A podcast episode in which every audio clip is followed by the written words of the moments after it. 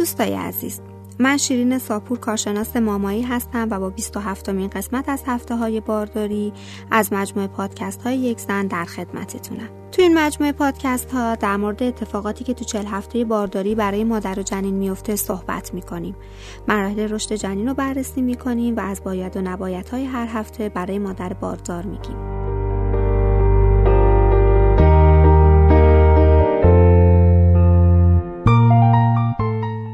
برنامه رو می‌تونید از طریق اپلیکیشن یکزن و همینطور از سایر اپلیکیشن های پادکست مثل شنوتو بشنوید.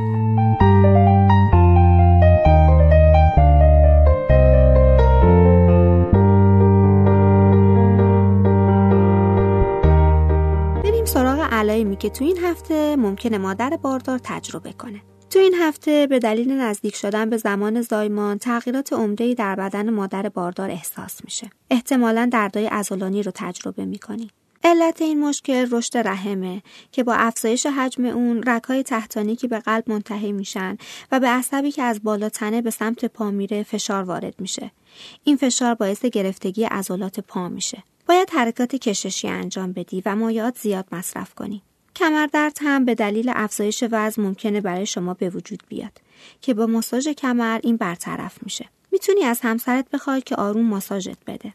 اگه می‌تونی با بالش های مخصوص بارداری بخواب که خواب رو برای شما راحت تر می‌کنه. برای جلوگیری از یوبوست آب و غذاهای فیبردار زیاد مصرف کن و پیاده روی رو هم فراموش نکن. تنگی نفس و درد سینه تو این هفته از بارداری طبیعیه.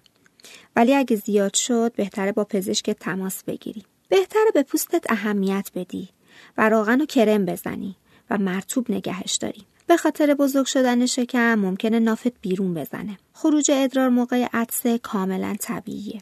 چون جنین فشار زیادی رو روی مسانی شما وارد می‌کنه. تغییراتی هم توی ناخون، مو و پوست شما ایجاد میشه و باعث رشد سریع اونا میشه. رحم حدود 7 سانتی متر بالای ناف قرار می‌گیره و قابل لمسه.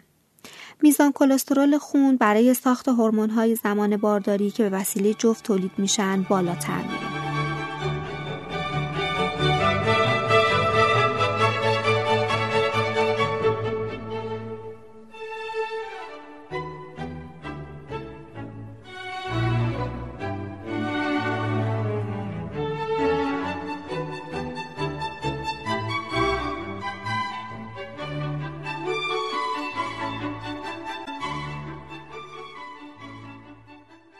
هورمون های استروژن و پروژسترون هم از ابتدای بارداری با شما و هورمون استروژن به تکامل سینه ها کمک می‌کنه. انقباضات براکستون هیکس انقباضات رحمی خفیف بدون درد و پراکنده با فواصل نامنظم هستند که به تدریج منظم میشن. دردها ممکنه در هنگام قدم زدن حس بشن. قدم زدن از باز شدن دهان رحم جلوگیری می‌کنه. خب بریم سراغ جنین تو این هفته. جنین تو هفته 27 بارداری اندازه یک کاهو شده. حدود 900 گرم وزن داره و قدش بین 35 تا 38 سانتی متره. جنین در حال تمرین دم و بازدمه و مغزش داره فعالیت می‌کنه و پیچیده تر میشه. تو هفته 27 بارداری به بعد جنین سعی می‌کنه به وضعیت درست زایمان قرار بگیره. یعنی سر رو به پایین باشه و تو این هفته یه خواب روتین رو تجربه می‌کنه.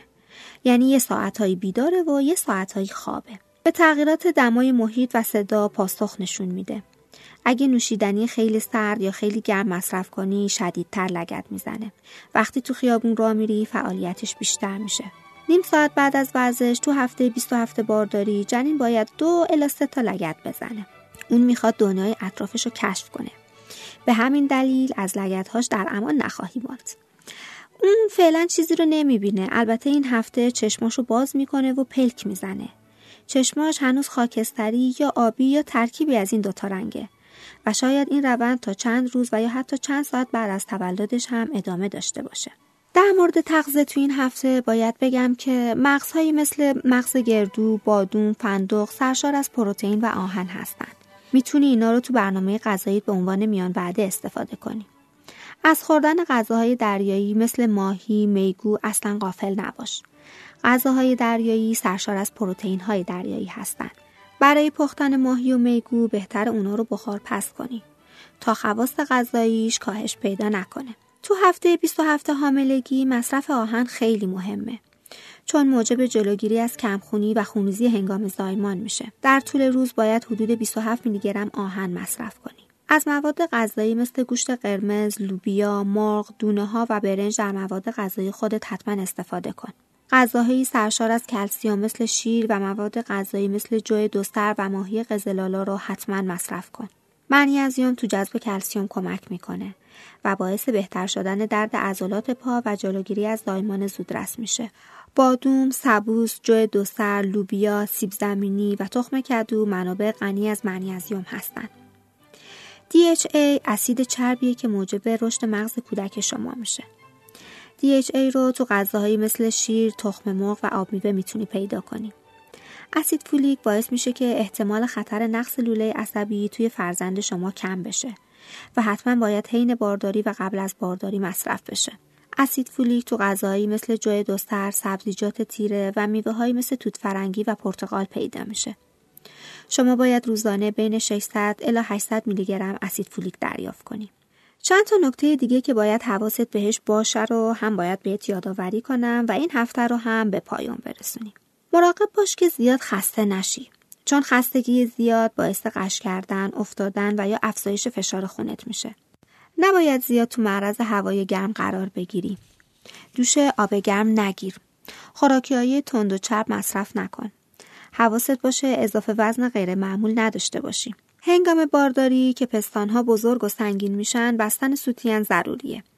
از این هفته به بعد ترشحات غلیظ و سفید رنگی به نام کلسترول یا آغوز از نوک پستانها خارج میشه که گاهی خشک میشه و باعث تحریک پوست اطراف پستان شما میشه. برای جلوگیری از اون به کمک یه گاز تمیز می‌تونی نوک پستان رو تمیز کنی و حتی می‌تونی از آب ولرم هم استفاده کنی.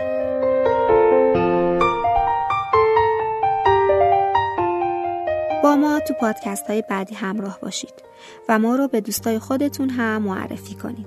خدا یار نگهدارتون باشه.